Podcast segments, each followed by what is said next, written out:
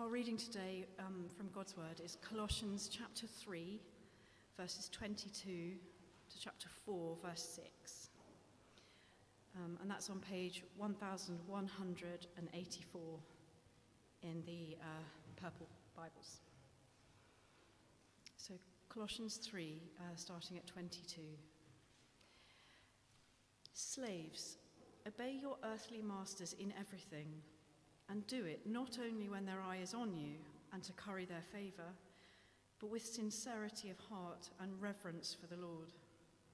Whatever you do, work at it with all your heart, as working for the Lord, not for human masters, since you know that you will receive an inheritance from the Lord as a reward. It is the Lord Christ you are serving. Anyone who does wrong will be repaid for their wrongs and there is no favoritism. Masters, provide your slaves with what is right and fair, because you know that you also have a master in heaven. Devote yourselves to prayer, being watchful and thankful. And pray for us, too, that God may open a door for our message, so that we may proclaim the mystery of Christ, for which I am in chains. Pray that I may proclaim it clearly as I should. Be wise in the way you act towards outsiders. Make the most of every opportunity. Let your conversation be always full of grace, seasoned with salt, so that you may know how to answer everyone.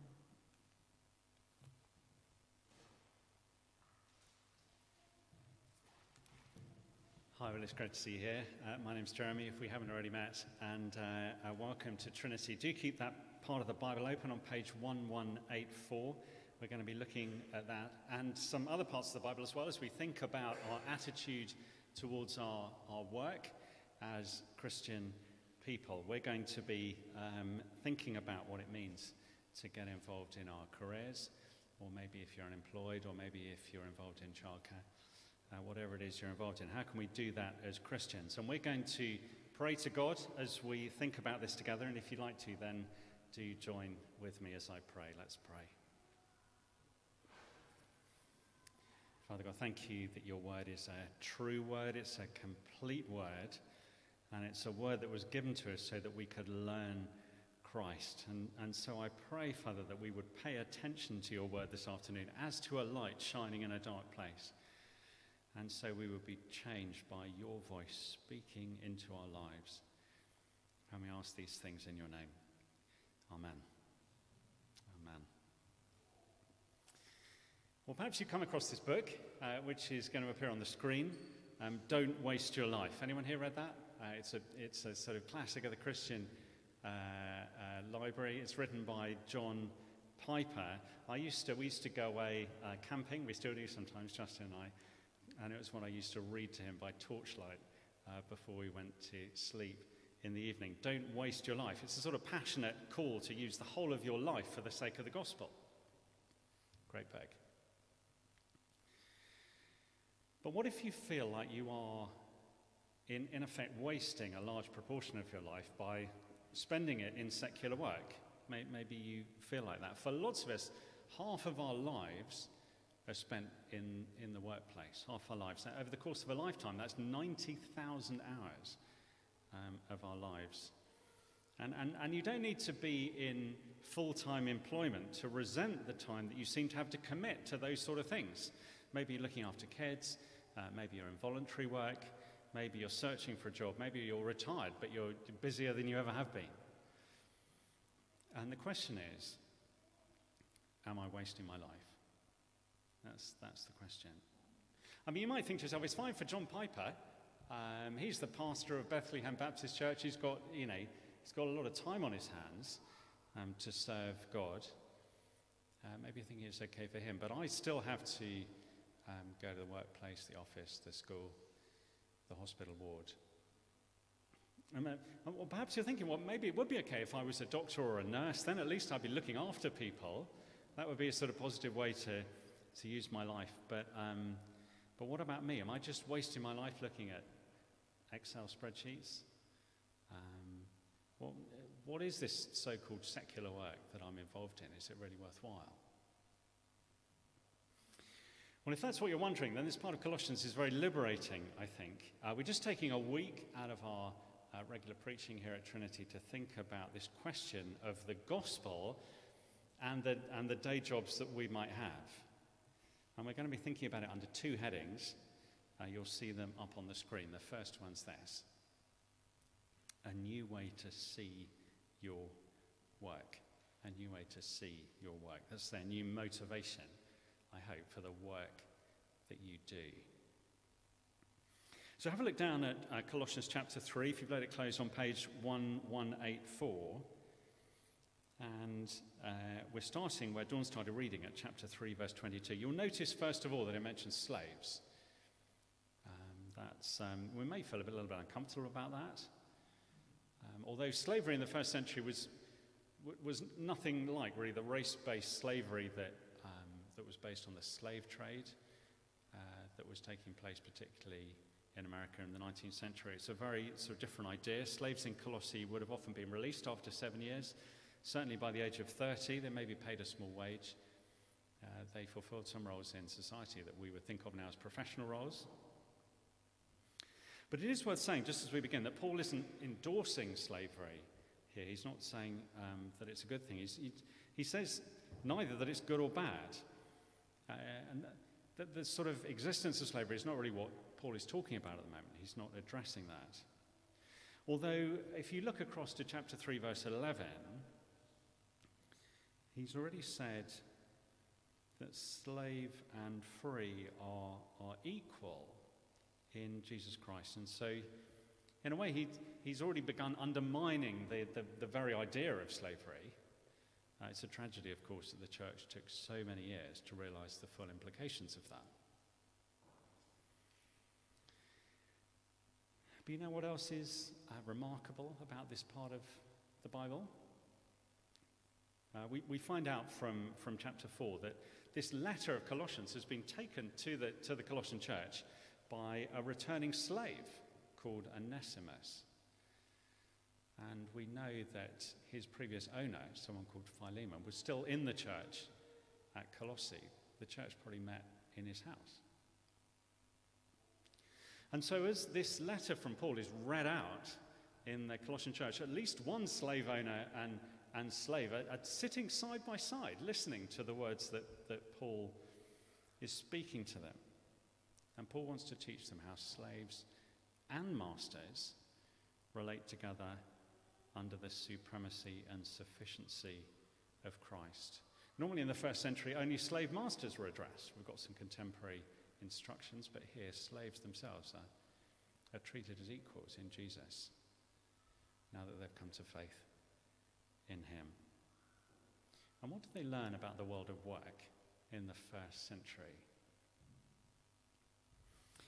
Well, they're to see their work in a whole new way, and, and, and that is as a way to serve the Lord Christ. To serve the Lord Christ. That's what they're doing at work. If you have a look at the end of verse 22, then it is for the Lord. Can you see that end of verse 22? End of verse 23, it is for the Lord, not human masters. Or, or in verse 24, it is the Lord Christ you are serving.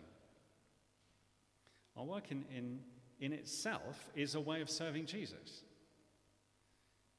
Uh, we, we're not just working for the weekend, you know, sort of getting the hours done, earning the money, so that we can do all the fun stuff um, between Friday night and, and Sunday night, so that we can eventually, when we've saved up enough annual leave, we can, we can go somewhere and, and, and sort of sun ourselves. It's not, it's not just a means to an end. No, this is a way of serving Jesus.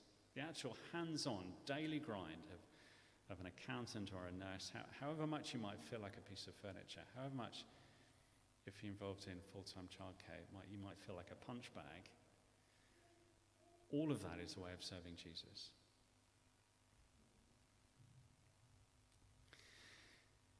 Because way back in the beginning, we were created to work. That's what, that's what we're made for. Adam was put in the garden to take care of it and to rule over it, and that involved work. You'll see up in Genesis Chapter 2, verse 15, that's the command. He's given the garden to work it and take care of it. Now, the Garden of Eden was like a workplace and, and a, a, sort of leisure park all at the same time. It was a place for Adam to work and, and, and, and to enjoy good rest all at the same time. Now, the, the words, in fact, for, for work and worship in the original language are very similar. It's a similar sort of idea. We saw back in Deuteronomy, do you remember that, that all of our lives are to be a sort of act of worship? Even the, even the mundane things that we, that we do. When we go to work, we're doing what God created us to do. And, and, and, it's part of how we serve Him.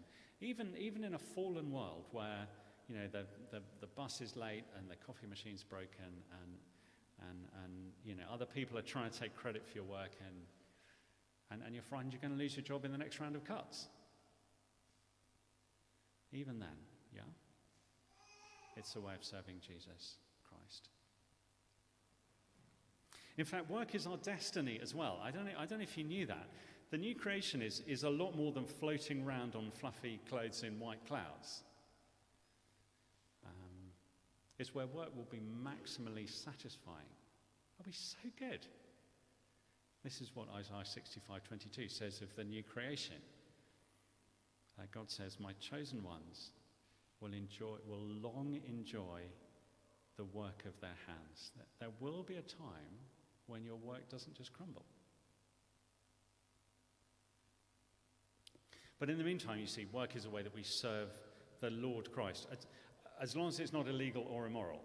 So the, the, the Bible um, only gives one piece of advice, really, about career options. Um, if you're looking for careers advice from the Bible, then this, I think, is pretty much the only careers advice that it gives certainly in a direct way. Um, Ephesians chapter 4 anyone who has been stealing must steal no longer. That's the, that's the advice. You might want to move on if you're a thief and try and find something else to do. Other than what's illegal or immoral, serve the Lord Christ in what you do. Because in, in the context of Colossians, that is an immense privilege. Immense privilege. To, to write next to your to do list, don't know if you've got one of those on your phone or, or on your desk. Write FTL for the Lord. That is an incredible privilege to work, work in that way. According to Colossians, Jesus is the firstborn over all creation, the one in whom all things were made. That's the Lord Christ that you're serving. Now, things in heaven and on earth, visible and invisible, whether thrones or rulers or powers or authorities, all things have been created through him and for him. That's the Lord Christ that you're serving. That's him. Uh, he is before all things, and in him all things hold together. And he is the head of the body, the church. That's the Lord Christ that you're serving in the day to day.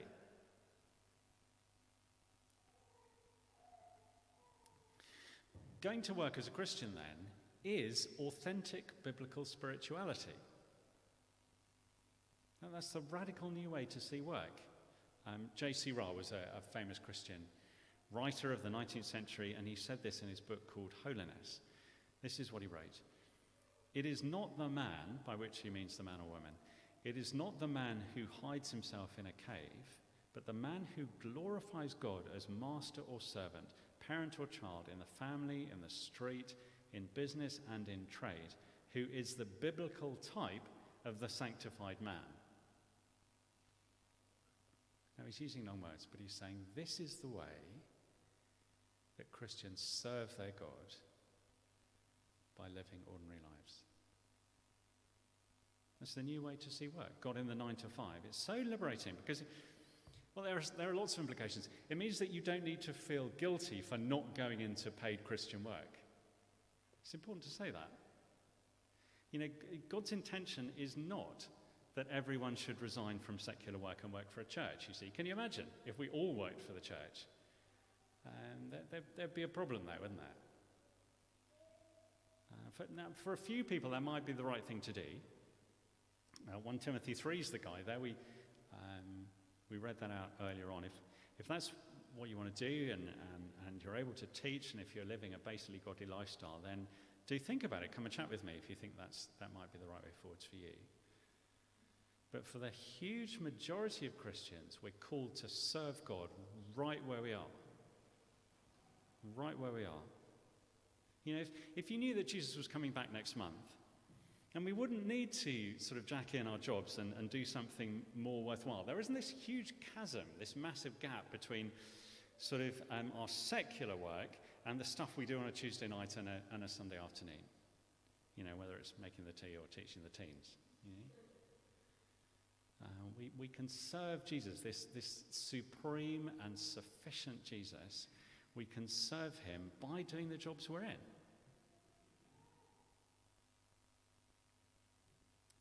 But it may well um, change the way we do our work. And that's the second point this afternoon. Not just a new way to see your work, but a new way to do your work.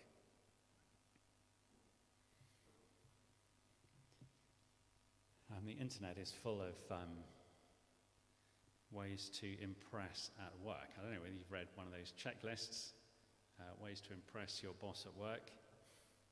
Um, number one on one list that I read: have great hair. Tick. I think I can. I think. I think. I, you know, we can achieve that naturally. Secondly, you know, dish out the compliments.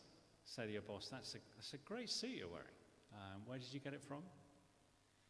Um, thirdly, leave a piece of clothing on your office chair to give the impression that you're still at work, even when you aren't. You know, these, these are all the sort of ways that people try and, try and get ahead, try and get promotion, try and get noticed, try and climb the ladder. But a Christian, Christian is asking a different question, not how do I improve my prospects, but how do I serve the Lord? That's a different question to ask. And the answers are going to be different. Um, let me give you five, very briefly, uh, five answers to, to the question of how you serve the Lord that come out of this part of Colossians, very briefly. Notice that some of them are, are, are, addressed to slaves. There's no exact match for the slave in our culture, but I guess there's some overlap with those who are trapped in low paid jobs. Um, some are addressed more to masters. I know there's some here who are quite senior in their companies or you know, are, are in some management position um, or who are bosses over other people. But many of these things we're going to be looking at are just sort of addressed ordinary believers. They're, they're just part of Christian discipleship as it sort of bleeds into our work lives. This is what it's going to look like. Um, let me give you five of them briefly to think about this week. First of all, work obediently. Um, I've taken that from chapter 3, verse 22. Slaves, obey your earthly masters in everything. You know, naturally, because of our, because of our sinfulness, which means a sort of um, selfish self centeredness and a turning away from God, we, we're very hostile to authority. We're very hostile. We want to do what we want to do. We don't like obeying other people. The Bible says, do what your boss tells you to do. Um, you know, sometimes it's easy as a Christian to think that your allegiance to your boss is downgraded because of your allegiance to God. But Colossians is teaching the opposite, isn't it? It's, it's upgraded. And um, that's quite a challenge if your boss isn't the best in the world. Um, but it's not to be a sort of grudging obedience, not a sort of mocking obedience. It's, um, you know, as, as far as you can as a Christian, be known at work for doing what you're asked to do. Work obediently and, and, and work consistently. Verse 22. Um, it's some computer games, so um, I've been told, um, have, a, have a kill switch so that um, when you see your boss coming, the game completely disappears from your computer screen um, in an instant. Um, that's what I'm told. Now, verse 22 don't just work when your boss's eye is on you literally serving their eyes. That's what it says. Um, work as if your boss is standing right next to you, because in, actually, your, your, your big boss, Jesus Christ, is standing right next to you. He's, he's inside of you by His Spirit. Um, it's the Lord Christ you're serving. So, what, what evidence is there in your workplace that you're a Christian? Maybe it's, it's that you don't slacken off when, when your boss is on holiday. Or if you're a cleaner, you don't just clean the bits of the room that you think people will notice. Work consistently. And, and then, thirdly, work patiently. Verses 24 and 25. Verse 24 says that you will receive an inheritance from the Lord as a reward. And then verse 25 anyone who does wrong will be repaid for their wrongs, you see, they're, they're the other side of the coin. And so for a Christian, it's not about the end of the month, it's, it's, about, it's about the end of your life. And, and we may need to wait for that payday very patiently. Um, you know, it is right as a Christian to speak out about injustice in, in the workplace. God is a God who believes in injustice. The Bible is very clear about how exploitation is a serious evil in God's world. It's a terrible evil. It may, it may even be right to go on strike in some cases, I think. But sometimes those efforts will fail you and you'll meet a brick wall. And, and there's no need, if you're a Christian, for that to lead to bitterness. There's no need for that. You can be patient. Payday is coming. Um, and bosses, do remember, chapter 4, verse 1, that um, you've got an appraisal on the way. Uh, you're going to be held to account. Remember that. But the promise is that for every faithful person, they'll receive not, not just a wage, but an inheritance. Not just what you deserve, but far more than you deserve. An inheritance is something in earthly terms that slaves in the Roman Empire were not allowed to receive. But they will receive an inheritance from the Lord. Patiently wait for that day. And then work um, prayerfully. Can you see that? Chapter 4, verses 2 and 3. Work prayerfully. To devote yourselves to prayer being watchful and thankful, and pray for us too, that God may open a door for our message so that we may proclaim the mystery of Christ for which I am in chains. We can devote ourselves to prayer for our work. Maybe that's a part of your life that often gets left off your prayer list. Do you notice this? Um, Paul's in prison, but he doesn't pray for the prison doors to open, he prays for a gospel door to open That's what he's praying for. Please pray for that. Pray for gospel doors to open in your workplace. Um, but do depend on the Lord for that. I, I, know that there are some people who'd rather kick down the door. Um, some people who sort of corner you in your office and ask you if you've been washed in the blood of the Lamb. And it's all quite, um, it's all quite terrifying. There's a name for that, evangelism. Uh, it, can be, it can be quite unhelpful. Um, but it's equally easy to see the, the office or, or the ward or the classroom or the, or the toddler group as totally off limits for Christian witness. And um, Paul says, pray for doors to open.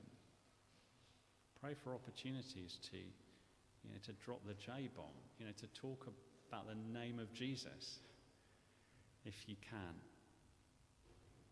Um, I'm just going to leave um, 20 or 30 seconds at the end of this talk just for us to pray for doors to open in our workplace, whatever that might look like for you.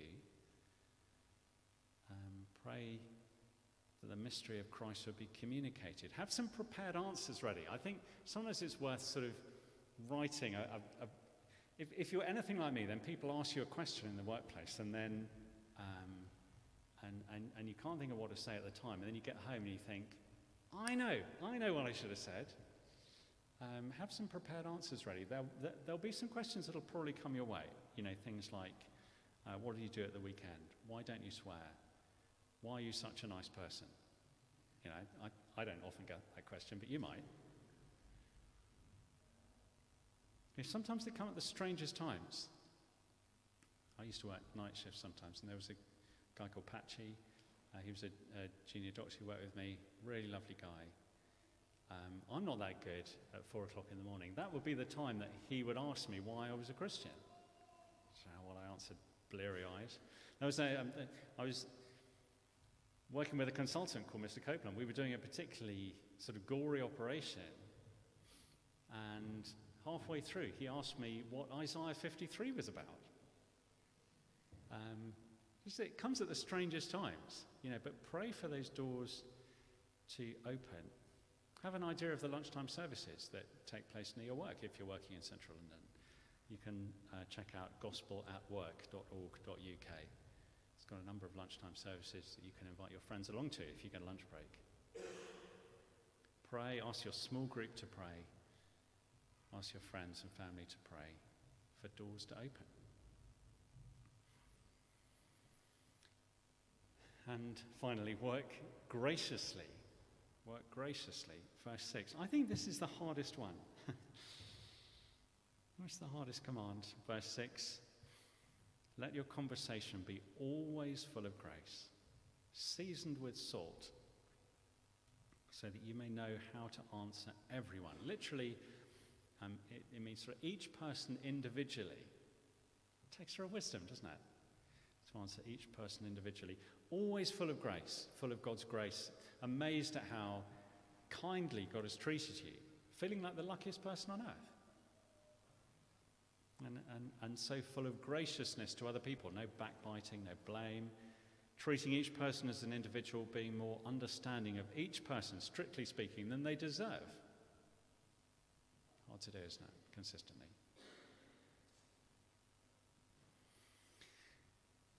Maybe you're thinking, my life, my work life is just so far away from this, I don't know where to even begin.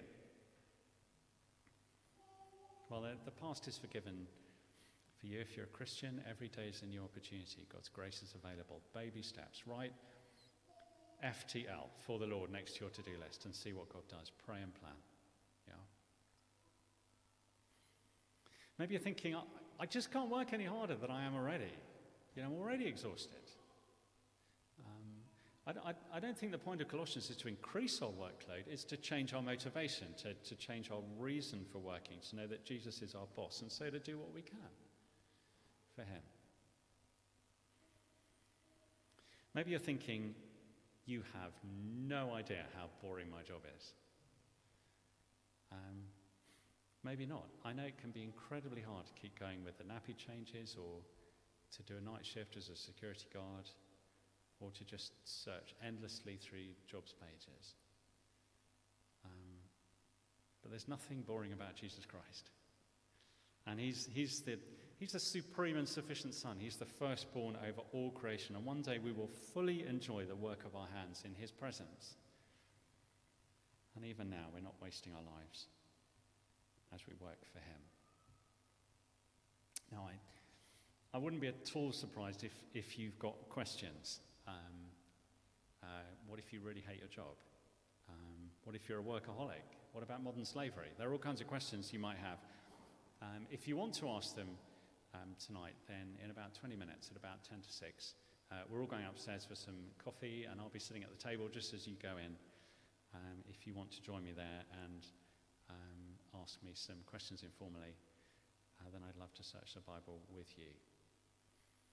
Uh, but in the meantime, shall we pray? Let's pray.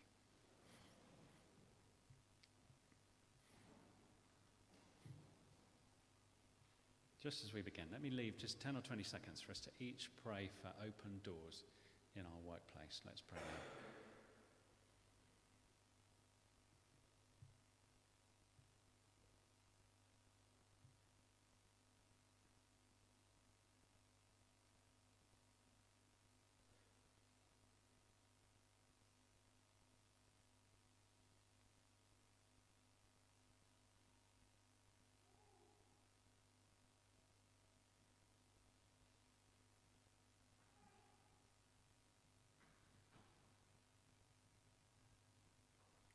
God, thank you that you created us to work. Thank you that one day our work will be perfectly satisfying. Thank you that in the meantime we can serve the Lord Christ, the supreme and sufficient Son. And so I pray, Father, that you would teach us to work obediently, consistently, patiently, prayerfully, graciously. I pray, Father, the gospel will be our tutor as we go into work each day. Please work through us and open doors for your glory. And we ask these things in your name. Amen.